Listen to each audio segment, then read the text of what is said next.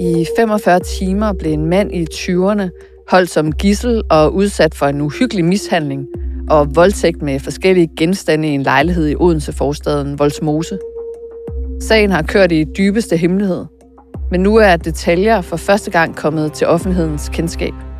Og centralt i sagen står 7 mænd fra den somaliske bandegruppering 9hunna. I dette afsnit af Afhørt taler vi om sagen og om bandegrupperingen, som har gjort sig bemærket i flere voldsomme sager. Vi får nogle tips på kriminalreaktionen fra forskellige kilder i miljøet. Det er jo faktisk virkelig grove forbrydelser, også altså voldsforbrydelser. Hvad ser vidnerne i sagen? Hvem står bag? Hvad er motivet? Ja. Konflikt imellem forskellige grupperinger. Drab. Vold. Hævn. Hver uge vender vi aktuelle kriminalsager på Ekstra Bladet. Med i studiet har jeg min kollega fra Ekstra Bladets kriminalredaktion, Bjarke Vestesen, som i en lang årrække har beskæftiget sig med det fynske bandemiljø.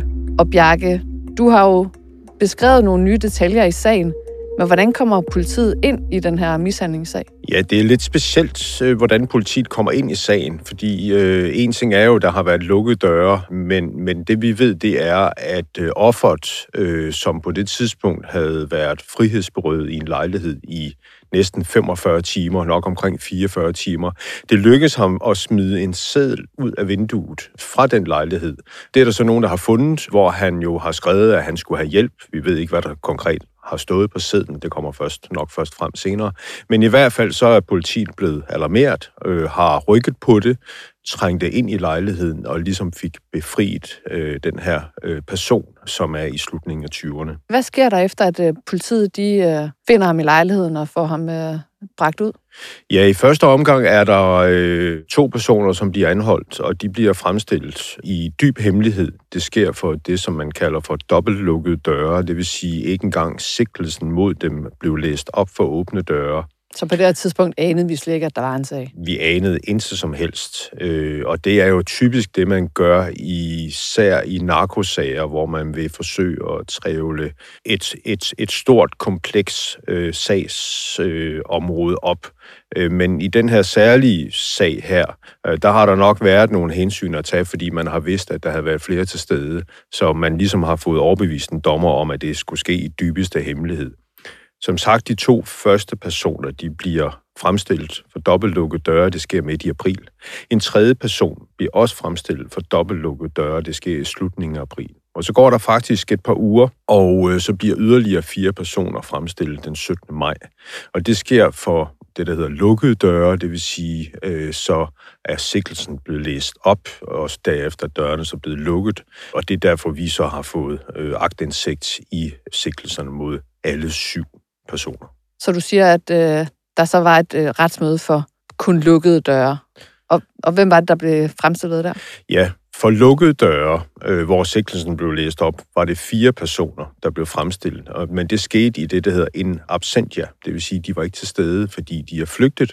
Måske har de fået et drej om, at der var anholdelser på vej. Måske har de selv fornemt, at når 3 øvrige at deres egen gruppering var blevet anholdt et par uger forinden, at de måske selv risikerede også at blive anholdt, så de stak simpelthen af.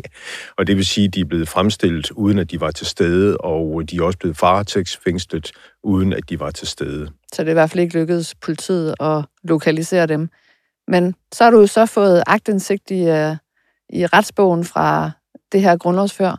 Hvad er de sigtet for? Ja, de her 4, de er sigtet for faktisk det samme som de 3 første. Det første, det er frihedsberøvelse. Faktisk i næsten 2 døgn, de her 45 timer, hvor de havde holdt den her person frihedsberøvet i en lejlighed i Fyrreparken i Odense-forstaden Vollsmose. Så har vi endnu et forhold, nemlig vold. Og ikke sådan almindelig vold, men netop grov vold. De har simpelthen slået og sparket i hovedet og på kroppen. Der er blevet slået med en jernstang og med gasflasker. Han er blevet brændt på overlæben med en lighter. Han er blevet snittet i øret med en kniv.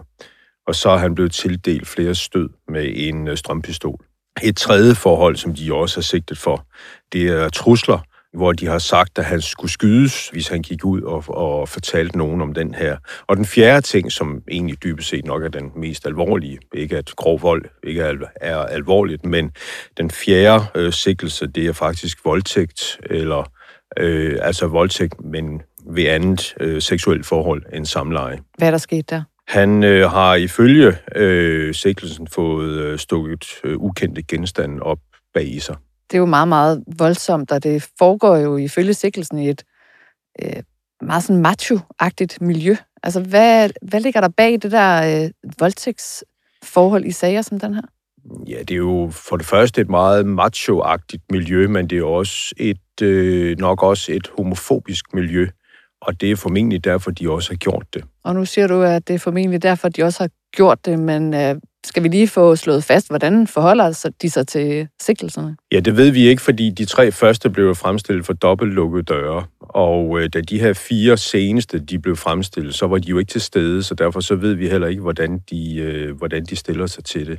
Med hensyn til offeret, der er der jo formentlig for lukkede døre jo blevet oplæst afhøringer af ham. Vi ved jo ikke konkret, hvad han har sagt. Eller om han har sagt noget. Vi har en fornemmelse af, hvem han er, og hvilken tilknytning han har til grupperingen, men det kan vi faktisk ikke komme ind på, fordi han er omfattet af navneforbud. Og det er præcis som i alle andre sager omkring voldtægt, så er det her offer faktisk også omfattet af navneforbud, så derfor så har vi en pligt til at skal beskytte hans identitet. Ved du noget nærmere omkring, hvorfor det er, at offeret skulle udsættes for det her? Det ved vi ikke konkret, og det gør vi ikke, fordi dels har der været dobbeltlukkede døre, så ved vi slet ingenting, men også fordi der har været lukkede døre, så hans eventuelle forklaring på, hvorfor han er blevet frihedsberøvet i de her 45 timer, det ved vi konkret ikke, og det er også på et meget tidligt stadie af efterforskningen. Og det er selvfølgelig også politiet, som skal forsøge at afhøre ham, genafhøre ham, få en forklaring på, hvorfor det er sådan. Måske kommer det frem i en kommende retssag, hvis han har lyst til at sige noget. Vi ved også, at det er et meget, meget svært miljø at efterforske i. Det er jo ikke sådan noget, hvor at folk de nødvendigvis bræller ud. De holder konflikterne internt mellem sig, og det er jo også det, der gør det så svært at efterforske de her sager, fordi de vil ikke sladre hverken om hinanden, men egentlig heller ikke om modparten, fordi man vil klare det selv, uden at myndighederne griber ind eller har viden om det. Og det gør det så svært at kunne rejse en bevisbyrde, som kan holde i retten. Og det er faktisk derfor, der er mange af de her sager, som egentlig starter voldsomt ud, men efterhånden, som man finder ud af, at man faktisk ikke kan løfte bevisbyrden, simpelthen fordi der ikke er nogen, der tør eller vil sige noget, så falder nogle af sagerne fuldstændig andre sager, de bliver så skåret til, sådan at, lad os sige, at man har en drabsag eller et forsøg på drab, jamen det kan jo så være, at det bliver skåret til, så det bliver en sag om grov vold. Hvis vi lige tager en overflyvning af de 7 sigtede i sagen, hvad ved du omkring, hvem de er? Det er personer, som er højt oppe i hierarkiet i 9hunna.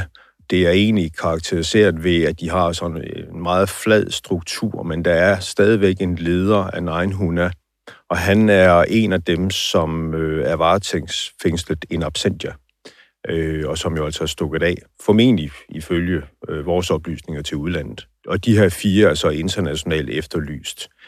Men det er personer, som er kendt for at være en del af 9hunna. De er kendt for at have været i en efterhånden overlang konflikt med en anden gruppering i Odense, som kalder sig NBV, en forkortelse for Nyborgvej. Og lige for at stå fast, hvornår er det, at forholdet det sker? 12. april fra midt på eftermiddagen til den 14. april til lidt over middagstid, hvor han altså bliver befriet.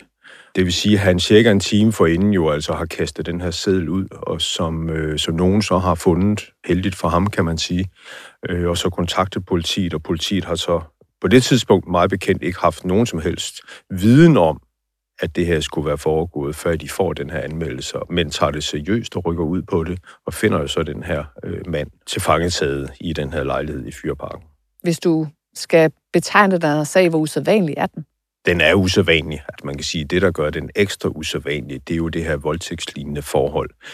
det er ikke noget, der bliver set ret tit, og det er den totale ydmygelse af den her pågældende person, og som jo for altid jo vil dels selv skulle leve med det, men også skulle leve med den skam og den ydmygelse over for både sin egen familie, men også over for den her gruppering og de personer, der er omkring den her gruppering. Så det er på den led, at det er en meget ekstrem sag. Men det er det også, fordi der er 4 personer, som er stukket af, som er efterlyst gennem Europol og Interpol. Det er jo heller ikke usædvanligt, det har vi set før. Der er massevis af kriminelle personer, som jo stikker af fra Danmark, men på et eller andet tidspunkt, så er de mere eller mindre nødt til at vende tilbage. Flere af de her personer, som er fængslet, varetægtsfængslet, in absentia, de har jo familier i Vollsmose, og har jo også en eller anden forpligtelse over for deres familier, og derfor så vender de jo formentlig tilbage på et eller andet tidspunkt, og det betyder, at politiet jo nærmest kan læne sig tilbage og så vente på, at de kommer. Det kan de så ikke helt, fordi de skal jo stadigvæk opbygge et sagskompleks, og de skal sikre bevismateriale, og de skal jo også afhøre og genafhøre det her offer, hvis han i øvrigt overhovedet har lyst til at sige noget som helst, eller tør sige noget som helst.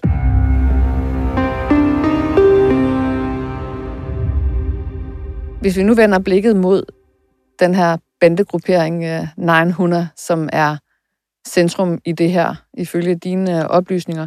Banden den er forankret omkring Fyrreparken, som jo også er gerningsstedet for den her mishandlingssag, altså Fyrreparken i Odense forstaden Vollsmose. Og du har jo beskæftiget dig rigtig meget med 9hunna. Hvad kan du fortælle om den? 9hunna er en somalisk bandegruppering bestående af omkring 19-20 personer, og dertil også sådan lidt hangarounds. Det er en gruppering netop forankret omkring Fyrreparken i modsætning til nogle af de andre bandegrupperinger, der er på Fyn og i Odense, som er forankret i andre kvarterer. Helt tilbage til den tid omkring Black Army. Black Army, som opstod omkring 2013 og ledte sig selv i 2017. Der var en del af de her somalier faktisk med i Black Army, som overvejende på det tidspunkt var en arabisk-palæstinensisk gruppering. Black Army nedlagde sig selv i 2017. Det gjorde de af flere grunde. Den ene grund, det var, at der kom regeringens første bandepakke, men en anden og nok væsentlig grund til, at de nedlagde sig selv, var, at der var intern splid i Black Army. Der var nogle af de her somalier, som mente, at de skulle have mere at sige i grupperingen. De anså sig selv for at være mindst lige så vigtige som dem, der egentlig etablerede Black Army, altså den her arabisk-palæstinensiske gruppering centreret omkring en bestemt Vollsmose-familie. Og deraf opstod 9hunna faktisk, som så i de efterfølgende år fra 2017 faktisk frem til omkring 2020-2021 sådan har lidt små konfrontationer med den anden part, som var i Black Army. Det udvikler sig i 2021 ifølge en analyseenhedsafdeling i Fyns politi, som jo kortlægger de her ting, eller i hvert fald forsøger så vidt muligt at kortlægge dem. Det eskalerer fra 2021 og så også frem i 2022, blandt andet med et drab på en ung 19-årig mand, som altså sidder i en bil på en parkeringsplads tæt på der, hvor NBV-gruppen holder til. Og NBV-gruppen, hvem er det? NBV-gruppen, det er en forkortelse for Nyborgvej, som også bliver kaldt for Korsstykkegruppen, og som faktisk er personer, som tidligere var i Black Army, det vil sige en arabisk-palæstinensisk gruppering. Det er jo dem, der har ligget i konflikt med somalierne i 9hunna. Jeg er ikke sikker på, at der er nogen, der konkret ved eller kan huske, hvorfor de faktisk er i konflikt med hinanden. Men det er jo rigtig meget personfnider. Det er meget omkring kvinder. Nogen, der har sagt noget til en kvinde fra den anden gruppering, måske har haft et forhold, måske har afbrudt forholdet. Det er også sådan lidt skolegårdsfnideri, altså hvor man tidligere sådan kastede med sten eller slås i skolegården, så gør de det så stadigvæk. Men nu er det så langt alvorligere, fordi nu sker der med våben, det sker med knive, det sker med skydevåben, og nu slår de faktisk også hinanden ihjel. Og tit så ser vi jo de her bandegrupperinger, de også har trådet til andre grupper, rockerbandefraktioner. Er det også tilfældet for 9hunna? Ja, det er tilfældet både for 9hunna, og det er tilfældet for deres rivaliserende gruppering NBV. 9hunna, de Altså, det er jo ikke sådan, at de går ud og sender en pressemeddelelse ud, men det var helt tydeligt på et tidspunkt med paradekørsel og sådan lidt kortegekørsel, hvor de viser frem, at de havde indgået en alliance med Loyal to Familia, den højeste rets forbudte gruppering fra København, LCF, og dertil også Dødspatruljen, en svensk, også ganske alvorlig gadebande, som man så har allieret sig med. Så altså, hvis jeg lige skal opsummere hele deres sådan, konfliktbillede og de relationer, som 9hunna har, at de har en konflikt kørende med NBV, som er en forkortelse for Nyborgvej, som er sådan en lokal forankret fynsk konflikt. Og så har de altså nogle tråde til Dødspatruljen og LCF. Ja, det er det.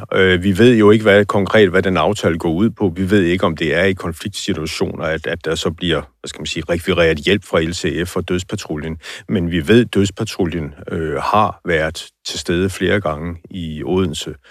Også oven på det drab, der skete på den her 19-årige mand, som altså havde en tilknytning til NBV. Vi ved fra et internt notat, som Fyns Politi ved en fejl kom til at lægge på deres hjemmeside. Det blev fjernet et par dage senere. Men i det interne notat, der står, at man ved med sikkerhed, at der var sendt svenske dødspatruljer i flertal til Odense, for simpelthen at tage hævn oven på en tidligere episode, som også fandt sted. Og vi ved også, at man har indgået den her alliance med den svenske bande og gadebande Dødspatruljen. Har NBV egentlig sådan tilsvarende nogle tråde? Ja, man havde tidligere til NNV-gruppen i København, og efter at NNV jo så mere eller mindre nedlagde sig selv og gik over i HA, og nogen er stadigvæk tilbage i HA, nogen er gået videre i Comanches. Det er et mudret scenarie. Det er et meget mudret scenarie, og det er aldrig til at vide, hvad præcis også politiet jo også bekræfter, at det er svært at vide, hvem tilhører egentlig hvem i øjeblikket, og fordi de har altså med at skifte gruppering. Altså, nu sidder jeg sådan lidt og bokser med, og skal jeg kalde dem 9hunna, skal jeg kalde dem 9hunna? Det er jo sådan lidt et usædvanligt navn. Er du nået frem til, hvorfor de egentlig hedder det? Altså, jeg har spurgt mange af dem, hvorfor de hedder 9hunna eller 9hunna. De bruger selv udtrykket både, sådan, hvad skal man sige, lidt på fynsk. Nu er jeg ikke fra Fyn, så jeg kan dårligt tale fynsk, men altså 9hunna, som lyder lidt fynsk, men ofte så siger de også 9hunna. Det refererer muligvis til en gangster-rapper, der hedder Chief Keef fra Chicago, som altså har lavet et rap-nummer, der hedder 300. Altså 300. Altså 300. Og det er muligvis inspireret af det, fordi det 900 gør, er jo ikke alene fysiske konfrontationer med dem, som man nu er i konflikt med, men også på Instagram, hvor man jo håner den anden part, men også på musikvideoer. Og der er en af personerne i 9hunna, som altså har fået produceret og er forsanger på flere af sådan nogle gangstervideoer, hvor faktisk også er et ord 9hunna, eller 9hunna, det bliver sagt i starten af videoen. 9hunna. Bang, bang, bang, du bang, nigger. Det her, det er min gang, hvor det gang, nigger. Altså, der bliver det netop sagt på engelsk. Og det er jo sådan en ret velproduceret musikvideo, synes jeg, med masser af maskerede unge mænd og våben og alt det her sådan gangster-lyrik. Det er rigtig godt produceret. Man ser bunter af pengesedler. Man ser våben. Vi ved ikke, om det er trapper, eller om det er rigtige skydevåben. Vi ser knive. Vi ser det her gangstermiljø, som jo bliver forherliget. Og vi ser også, at det tydeligvis er optaget i Odense-forstaden Vollsmose, hvor man blandt andet ser et skilt for Fyrreparken på en af videoerne. Og lige så vel, at 9hunna, de står bag nogle af de her musikvideoer, gangstervideoer, så har den anden part, NBV, jo også produceret musikvideoer, som de jo så bruger til at håne 9hunna med. Og så er det også, man kan se det her nital, der går igen som sådan en form for insignia for de her bandemedlemmer, altså i form af tatoveringer og andet. Det er flere af medlemmerne, de har nital tatoveret på hånden, men også når de poster på Instagram for eksempel, så er det med forskellige profiler, som på en eller anden måde har det her nital på sig. Og VO, det er så en forkortelse for Vollsmose. Så på den måde signalerer man jo både tilhørsforhold, at man er en bandegruppering. Og det kan jo være med til i politiets efterforskning og senere, når det kommer fra en domstol netop og kan være bevis på, jamen de er faktisk en bandegruppering, og så er der faktisk strafforhøjelse, hvis det er noget retten vurderer er bevist. Jeg vil gerne tilbage til nogle af de sager, som de er nævnt i, men først vil jeg bare lige spørge dig, har du mødt nogle af dem her fra 9hunna? Ja, jeg møder dem jo indimellem i Odense, hvor de ligger og cruiser rundt. Nogle gange i sådan lidt lightergasrus, høj musik, gamle smadrebiler, hvor der typisk er en defekt baglygte eller en defekt forlygte.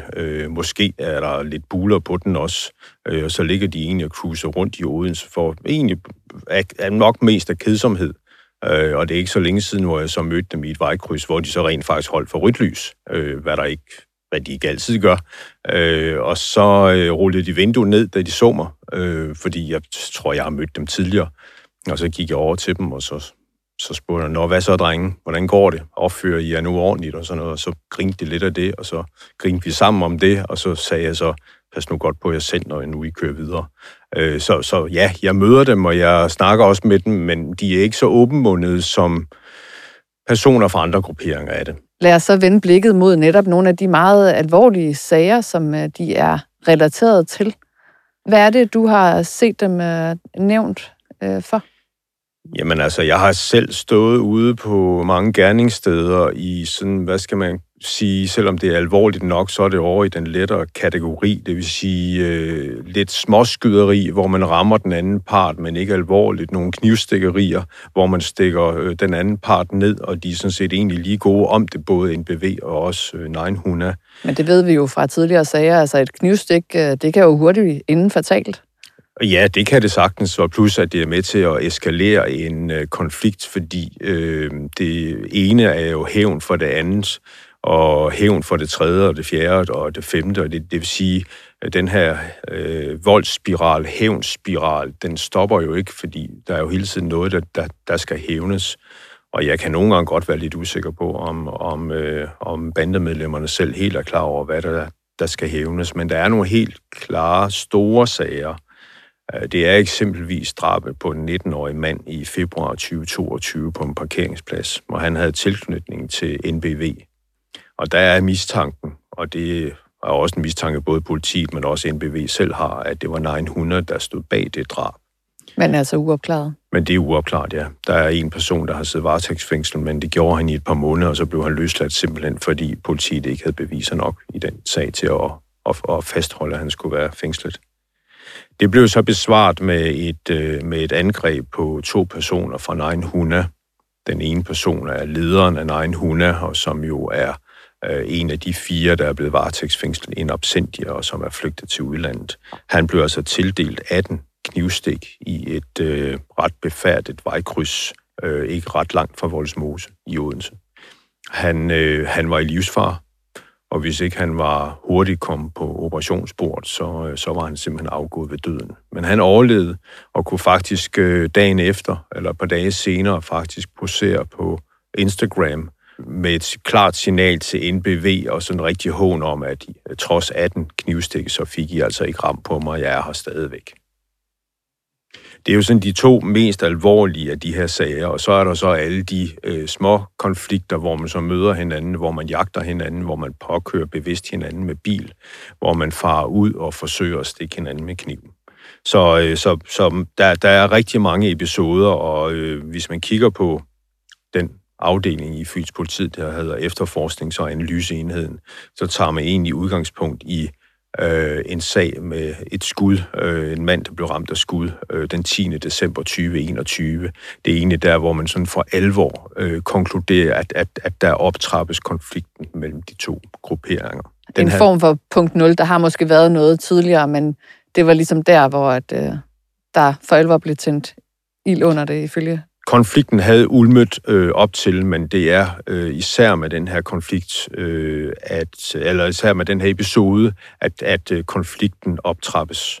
Og altså et konflikt mellem NBV og 9hunna, er det de to toneangivende bandegrupperinger på Fyn? I øjeblikket er det, ja. Der er en tredje bandegruppering, som hedder Bøgetovsgruppen, som er nærmest ikke eksisterende. Den var involveret i drabet på en uskyldig somalisk mand tilbage i 2020, og som der faktisk ikke var nogen, der blev dømt for. De blev faktisk frifundet, de personer, der var tiltalt for drabet på ham, fordi man fandt ikke, at der var beviser nok til at kunne dømme dem for drab på ham. Det var personer, som så blev dømt for noget narkokriminalitet, også mange års fængsel. Men de tilhørte Bøgetovsgruppen, som politiet vurderede til stadigvæk at være eksisterende, men det er ikke noget, man ser overhovedet i praksis i dag. Jeg har ikke set dem meget, meget længe optræde som en bandegruppering. Og hvad med de sådan etablerede rockergrupper, altså Banditers, Hells Angels, Comanches? Vi har Hells Angels til stede med en rockerborg i Odense og i Nyborg. De er primært centreret omkring Nyborg, hvor de har den største fynske afdeling. Det sted i et erhvervsområde, som de har en rockerborg i Odense, det er sådan mere proforma-agtigt. Der er måske en eller to personer, som nærmest bor der og overnatter der, og det er lige så meget for at fastholde den her bastion. Så har vi haft Satudarah, som jo i dag er Comanches. Vi har haft nogle personer, som har været en del af den afdeling, der hedder Midtland. Og de forsøgte at etablere en rockerborg i en tidligere skovbørnehave, lidt vest for Odense, tæt på motorvejen. Men der gik de odenseanske politikere altså sammen og besluttede ud fra planloven, at man ville bruge det til et kommunalt formål, faktisk en parkeringsplads med elladestandere. Og på den måde kunne man jo så få dem smidt ud. De er selvfølgelig stadigvæk til stede, de her tidligere Satudarah-medlemmer.